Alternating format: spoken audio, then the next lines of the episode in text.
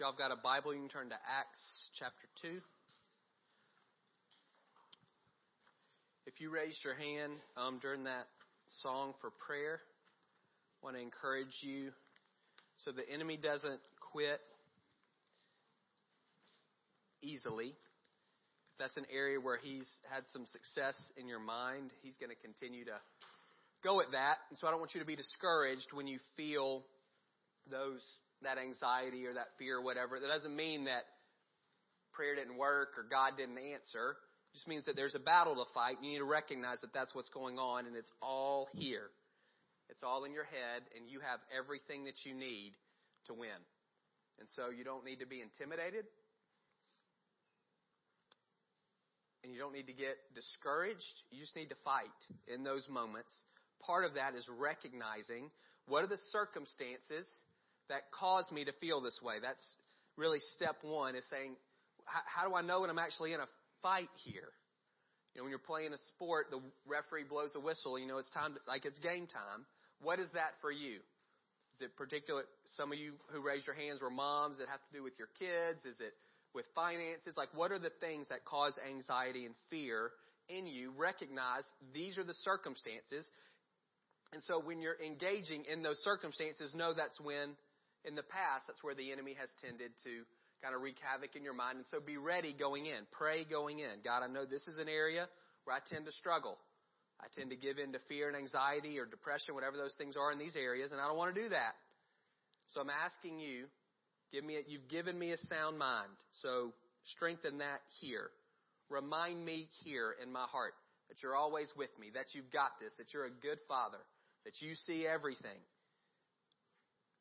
past, present, future. You hold all of reality in your hands, including whatever this circumstance is. And don't, if I can encourage you with this, this is coming from someone who's a thinker more than feeler. So if you're a feeler, this may be hard, but don't let your feelings run away. Like, don't chase them when it comes to this. You stand firm on what you know to be true. And then over time, that will become easier and easier for you, I think. So I'm proud of y'all for raising your hands. I'm proud of y'all for letting people pray for you. And that can be a difficult thing to do. And um, I just want you, I'm not, I just want you to know reality going in. The enemy tests every yes. And so he will test you on that. And he'll try to discourage you and kind of see that didn't work, whatever. And I don't want you to fall for that. I want you to stand firm on what you know to be true. If you need help with that, one of the one of the best things I've found is worship. And if you need help figuring that out, contact Bo. He's the guy who was up here singing. He'd love to help you figure out what worship looks like for you personally. He can give you a CD or a playlist and help walk you through some of the ins and outs of that. And another thing that I found to be great, I'm not a huge scripture memorization person, but having a couple of truths in your mind and in your heart can be really, really helpful. And if you need some guidance on that, I would say you can contact Kim. Many of you know her. She kind of runs everything here, and she can give you some great verses that you could easy to kind of get in your mind and your heart if that's a place where you wrestle. Okay, so last week uh, we were clo- we were uh, Acts chapter two, the day of Pentecost. So that's the first day of the second major festival for the Jews. So we're in Jerusalem. Thousands and thousands and thousands and thousands of Jewish pilgrims are in Jerusalem from all over the known world to celebrate this Feast of Weeks. And uh, Pentecost is the first day of that. In the midst of all of those thousands are 120 followers of Jesus who've been told by him to wait. He's given them an assignment, be witnesses throughout the whole known world, but don't do anything yet. You're not ready. You don't have the resources to be obedient. Right now, you, you don't have the capacity to obey, so you need to wait to be filled with the Holy Spirit, for the Holy Spirit to come upon you, and then you'll be able to obey. Then you'll be able be effective as witnesses. And so this is, so they're, they're waiting. They've been waiting for 10 days. They're praying. And then the Bible says suddenly. So suddenly, the Holy Spirit comes upon them and fills them, and it's an objective phenomenon. They they hear something, sounds like wind. They see something that seems like tongues of fire resting on people's heads. But then the result is these 120 people all begin to speak in languages that they don't know. It's the languages of these 15 or 16 other groups of Jews who've gathered. So you've got Jews who speak all these different languages because they're from all these different countries. They're all gathering in Jerusalem. And then they miraculously hear these people proclaiming, it says, the wonders of God, declaring the wonders of God in their own language. And they're amazed. So these 120 who are in a room have now left. They're in the temple courts, and there's a crowd of thousands and thousands and thousands. They've drawn a huge crowd, and there's it's a bit chaotic, and people are saying, well, they're drunk. That's what's going on. And Peter says, no, that's not it at all. And he quotes a, um, a prophecy from Joel, which is an Old Testament prophet. He's an Old Testament prophet written hundreds of years before this time.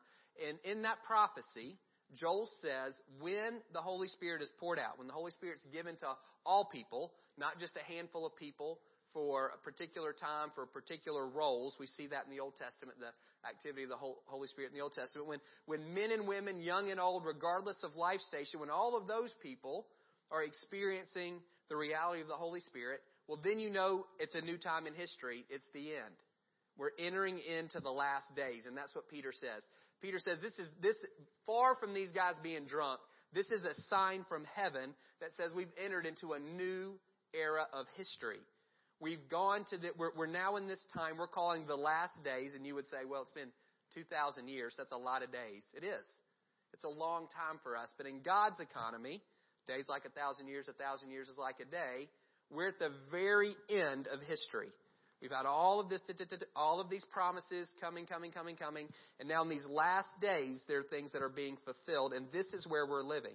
We don't know when the end is, but we know it's coming soon. There's no other major events from God's perspective that we're waiting on before Jesus returns. That's why in the New Testament we read the Jesus returns like a thief in the night, or his his coming will be uh, will be sudden.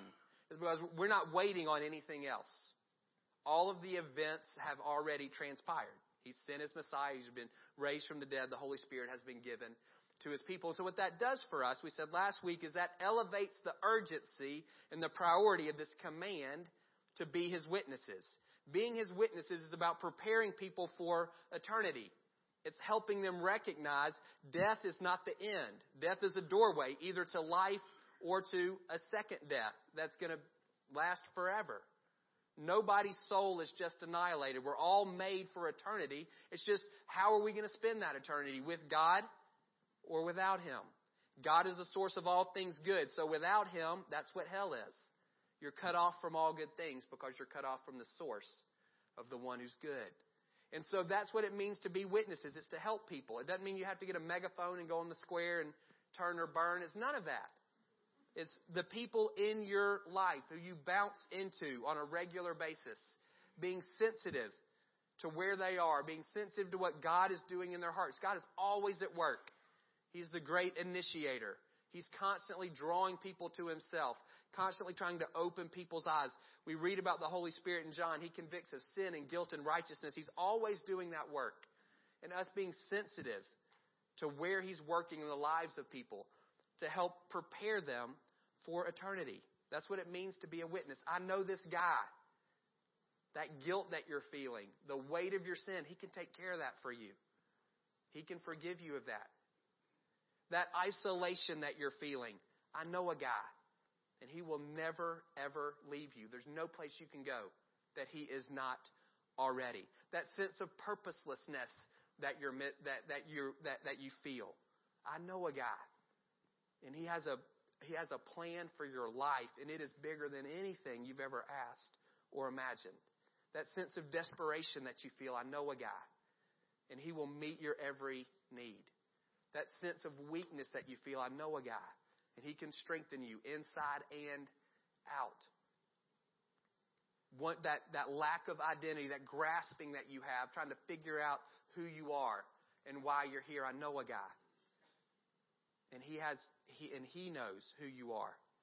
He created you, he made you, formed you and knit you together in your mother's womb.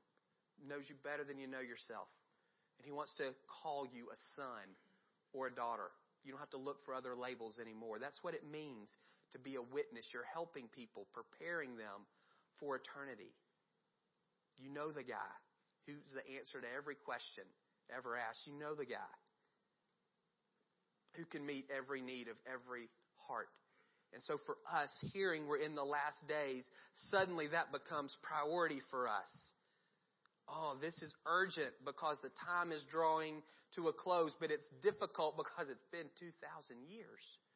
And so it's hard to feel that sense of urgency. I actually don't think it's healthy to live in some permanent state of crisis. We're not wired that way. You can't live with your hair on fire all the time. And so how do we hold on to the tension? There's a place, I think it's in First Thessalonians, where there are people who were sitting out on a hill waiting on Jesus to return. And Paul says to them, literally, he says, go get a job. Like, you're not doing anybody any good. And so that's the tension that we're living in. We got to get a job, and you understand what that's shorthand for. And we also need to recognize being witnesses. This is an assignment from the God of heaven, from the Lord of everything, says this is what you're going to be. Before you're a teacher, before you're a pastor, before you're a mother, before you're a father, before you work at Brasfield and Gorrie or Gaskin Surveying and Engineering, before you do any of those things, you're a witness. So how do we hold that and hold the fact that we got to get a job in tension? I think that's kind of where I'm wrestling, and I hope you're wrestling with that as well. And as we walk through Acts, hopefully that will become. We're, I'm almost out of time. I haven't started. All right, I'm going to read this really fast. So Peter's in the middle of this sermon, this first ever Christian sermon. So he gives a biography of Jesus, three sentence biography. I thought about that as a challenge. Could I summarize Jesus's who he is in that short of a span? What do they say? That elevator pitch? How many seconds do you have to grab somebody's attention? I'm not necessarily trying to grab people's attention, but it's interesting to me to think about do I know him well enough that I can summarize who he is in just a handful of sentences? So listen, one sentence on his life, one on his death, one on his resurrection. Fellow Israelites, so everyone Peter is talking to are Jewish, so they have that common understanding. So he's going to speak to them as a Jewish audience who is expecting the Messiah.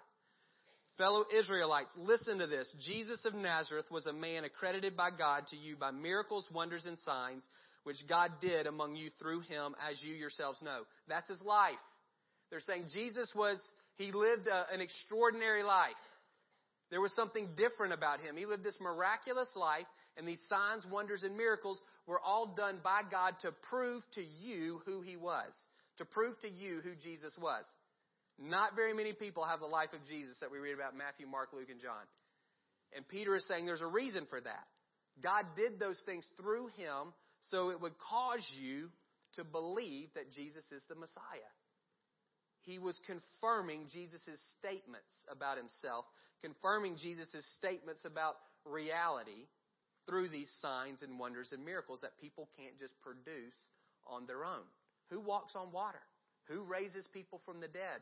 Who feeds 12,000 people with one boy's lunch? Nobody does that kind of stuff. Who opens the eyes of people who were born blind? Who tells paralytics to get up and walk? Who does those things? All of that stuff was done to accredit Jesus or to prove him to you, to prove to you, y'all, he's speaking to this Jewish audience, that Jesus was not just an ordinary man. His death, this man, Jesus, was handed over to you by God's deliberate plan and foreknowledge. So Jesus' death has been planned. Revelation 13:8 Jesus was slain before the foundation of the world. In you with the help of wicked men put him to death by nailing him to the cross. So what Paul Peter there is doing is he's hanging guilt on them. He's saying you guys are y'all blew it. This one who was accredited to you by God with signs and wonders and miracles, you killed him. Yes, it was according to God's definite plan and foreknowledge, but that doesn't let you off the hook that you killed an innocent man, that you rejected one sent to you by God. Read Isaiah 53. We don't have time. Read that this week and you'll see hundreds of years before Jesus was born, you will be reading Good Friday in Isaiah 53. You'll just, you'll see Good Friday painted there hundreds of years before Jesus was born. All of this was set in motion by God from the beginning. The crucifixion was not a contingency plan. But God raised him from the dead. Here's his resurrection. But God raised him from the dead, freeing him from the agony of death because it was impossible for death to keep its hold on him. If death is the result of sin, the wages of sin is death, so flip that around. Death is the result of sin. Well, if Jesus didn't sin, then death has no claim on him. That's what Peter's saying. He lived this extraordinary life to demonstrate to you that he was somebody special. What you did is you killed him. And then what God did was raise him from the dead because death has no claim on someone who's never sinned. Short biography of Jesus. And now Peter's going to explain this is what it means. This is what those three sentences mean. David, this is King David, said about him. This is Psalm 16. I saw the Lord always before me because he is at my right hand. I will not be shaken. Therefore my heart is glad and my tongue rejoices. My body also will rest in hope because you will not abandon me to the realm of the dead. You will not let your Holy One see decay. So that verse 27 is, a, is important. So because you, this is David talking, you will not abandon me to the realm of the dead. We know David died. You will not let your Holy One see decay, and David rotted like everybody else does. You have made known to me the paths of life. You will fill me with joy in your presence. Fellow Israelites, I can tell you confidently that the patriarch David died and was buried, and his tomb is here today.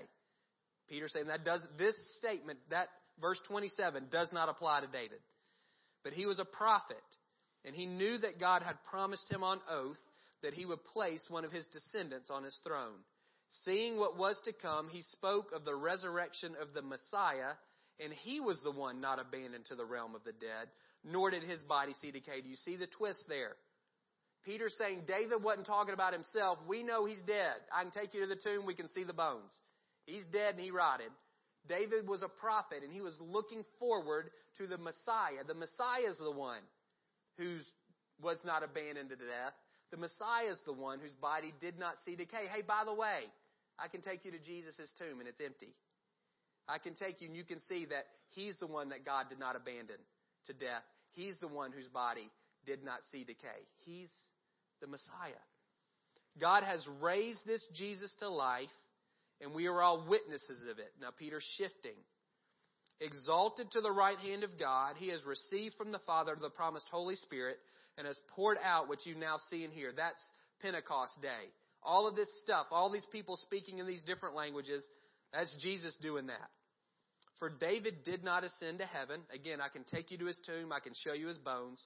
And yet he said, The Lord said to my Lord, Sit at my right hand. So God, Yahweh, said to David's Lord, Sit at my right hand until I make your enemies a footstool for your feet. Therefore, let all Israel be assured of this God has made this Jesus, whom you crucified, there's the guilt again, both Lord and Messiah. He just said he's the Messiah. He's the one who was not abandoned to the grave, and he's the Lord. The Jews were expecting an earthly Messiah, anoint like a superhero, super powers, all that stuff, divine warrior, or excuse me, warrior king. They were not expecting a God. And, and what Peter says is he's not just the Messiah, the one sent by God to make everything right. He's actually God. He ascended into heaven 10 days ago. We saw it. And here's proof. All of this stuff that you're witnessing, the reason that all thousands of you have been drawn to this temple and are listening to me talk, that demonstrates that Jesus has, has ascended into heaven because who else has the authority to send the Spirit of God? Who gets to do that? Who else is in a position of authority that they can send the Spirit of God to men and women, young and old, regardless of life station? That guy must be the Lord. What you're experiencing proves that. You may not buy into the logic. He's speaking to a Jewish audience. And this is their response to him. When the people heard this, they were cut to the heart, deeply convicted. And they said to Peter and the other apostles, Brothers, what shall we do? Huge question. If you this morning are where this, this original audience is, you've not yet made a decision about who Jesus is for you. You haven't made a decision to follow him. Think about that short biography, his life and his death and his resurrection and what those things mean. Even if you don't necessarily go for Peter's logic, we can maybe create some, eh, create some other ways of explaining that to help you see this is who Jesus is. And this is what his death meant. And he did rise from the dead. So what does that mean? And so that, that becomes the most important question for you then is, well, what do we do about that? These guys are devastated. They're Jews and God has sent them a Messiah and they rejected him. They've been, think about that. If you've been waiting for thousands of years for God to fulfill a promise, and then when he does, you reject the promise. You don't just reject it, you stomp on it and kill it. And they're going, what's, what's left for us? What are we supposed to do? God threw us a lifeline and we cut the rope. Peter replied, Repent and be baptized, every one of you, in the name of Jesus Christ for the forgiveness of your sins. And you will receive the gift of the Holy Spirit. This promise is for you and your children, and for all who are far off, for all whom the Lord our God will call. With many other words, he warned them and he pleaded with them, Save yourself from this corrupt generation. Those who accepted his message were baptized, and about 3,000 were added to their number this day. So, what Peter says, there's great news for y'all, audience. Y'all killed him. You rejected the hope that God sent to you, but there's still grace. So, you imagine this.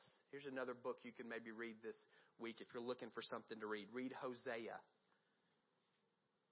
So, Hosea is a Jewish prophet, and God tells him to marry a prostitute.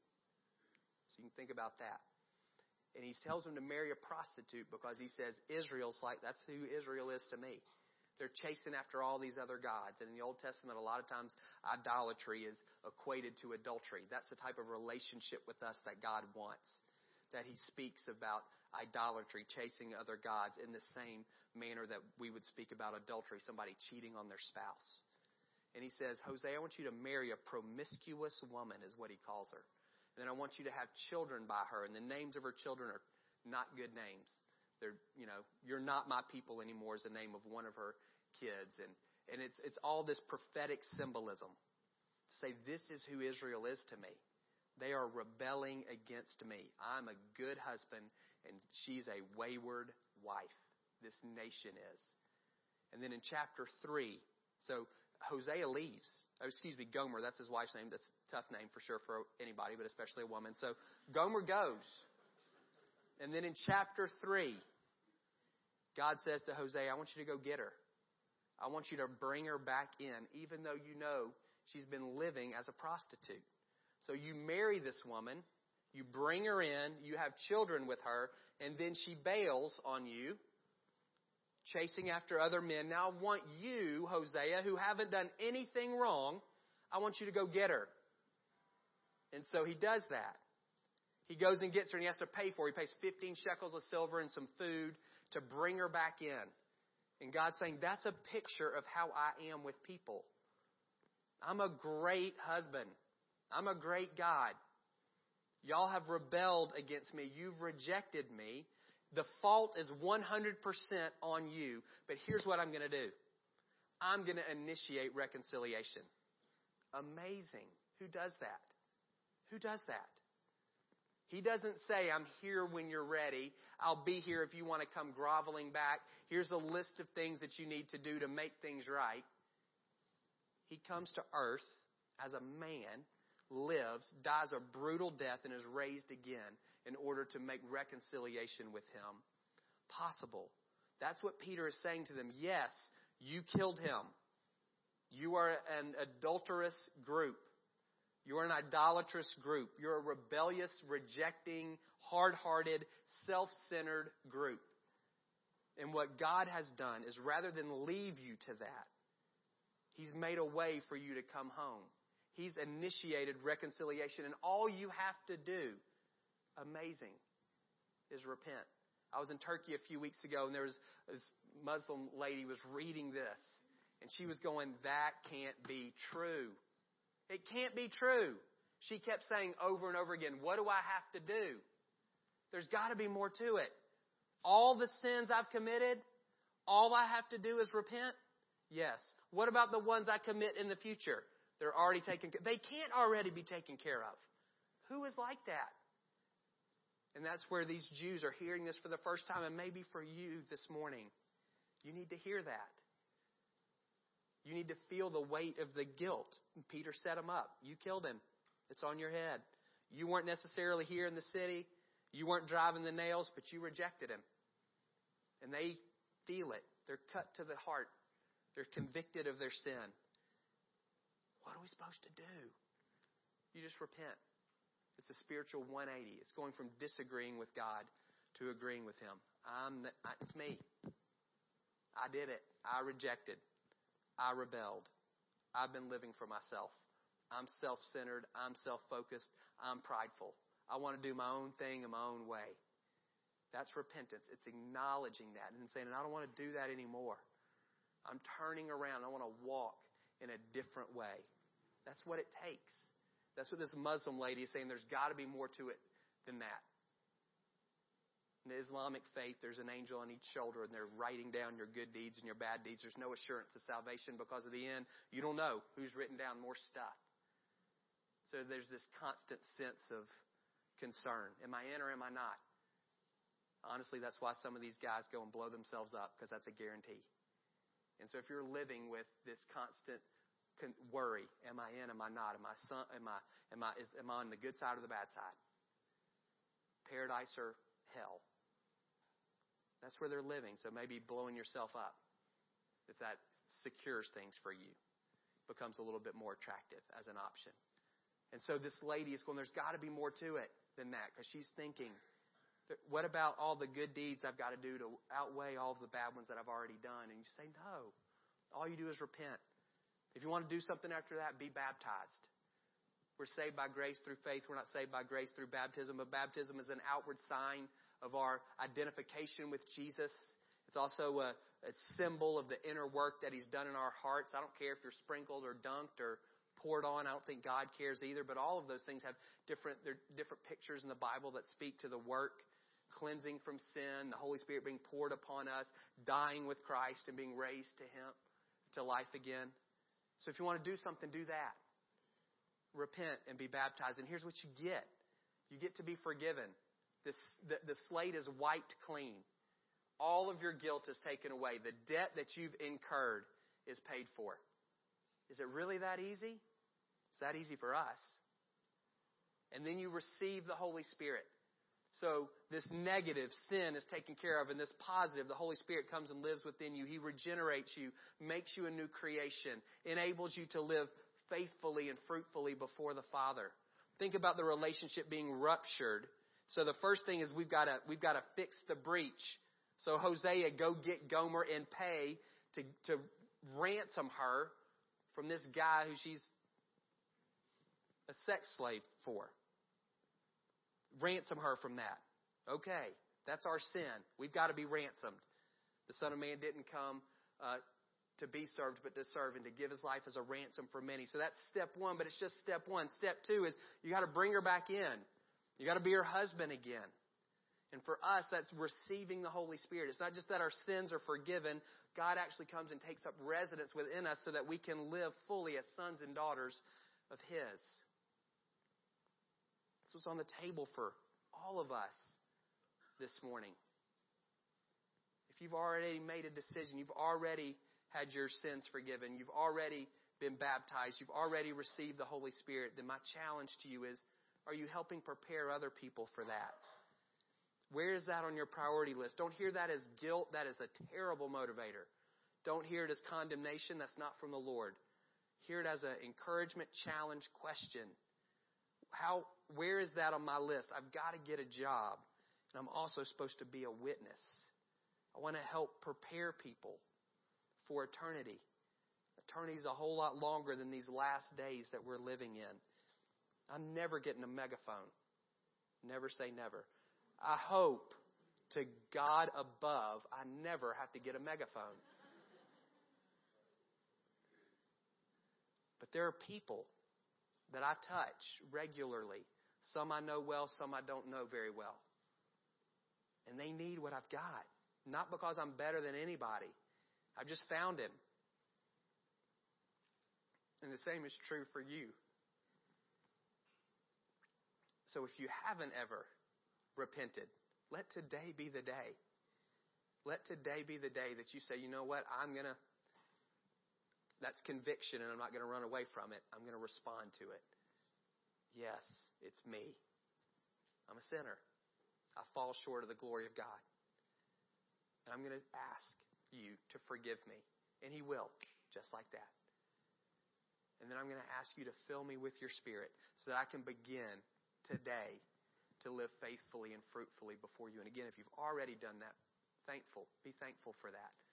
Ask the Lord, what does it look like for me to begin to wrap my life around this calling to be a witness? We've got to go. It's 12:30. Let's pray.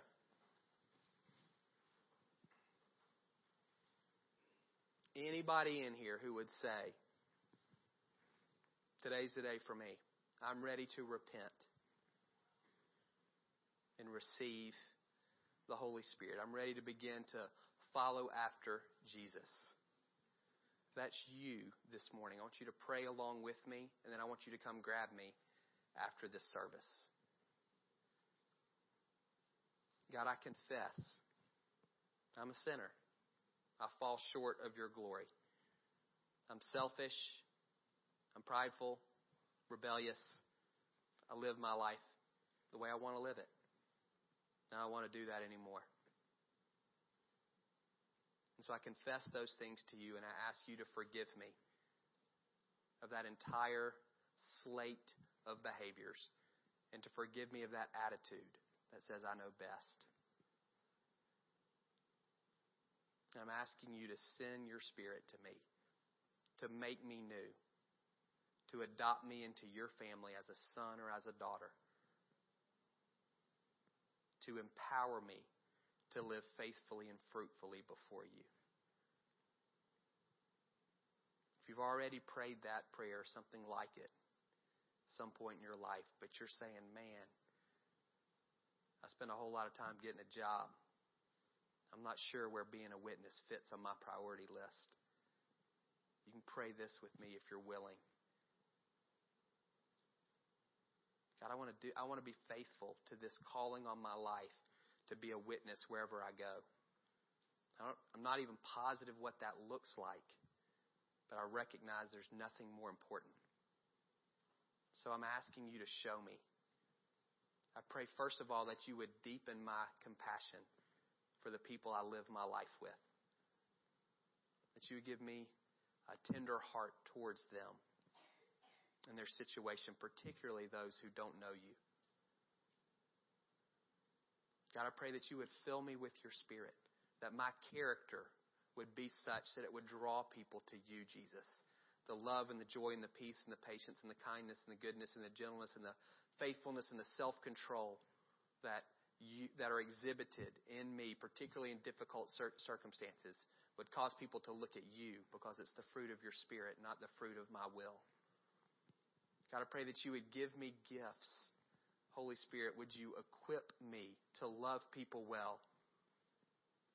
Whether that's healing or words of wisdom and knowledge or serving or leading or giving, whatever the, the gift is that I need in the moment to love the person in front of me well.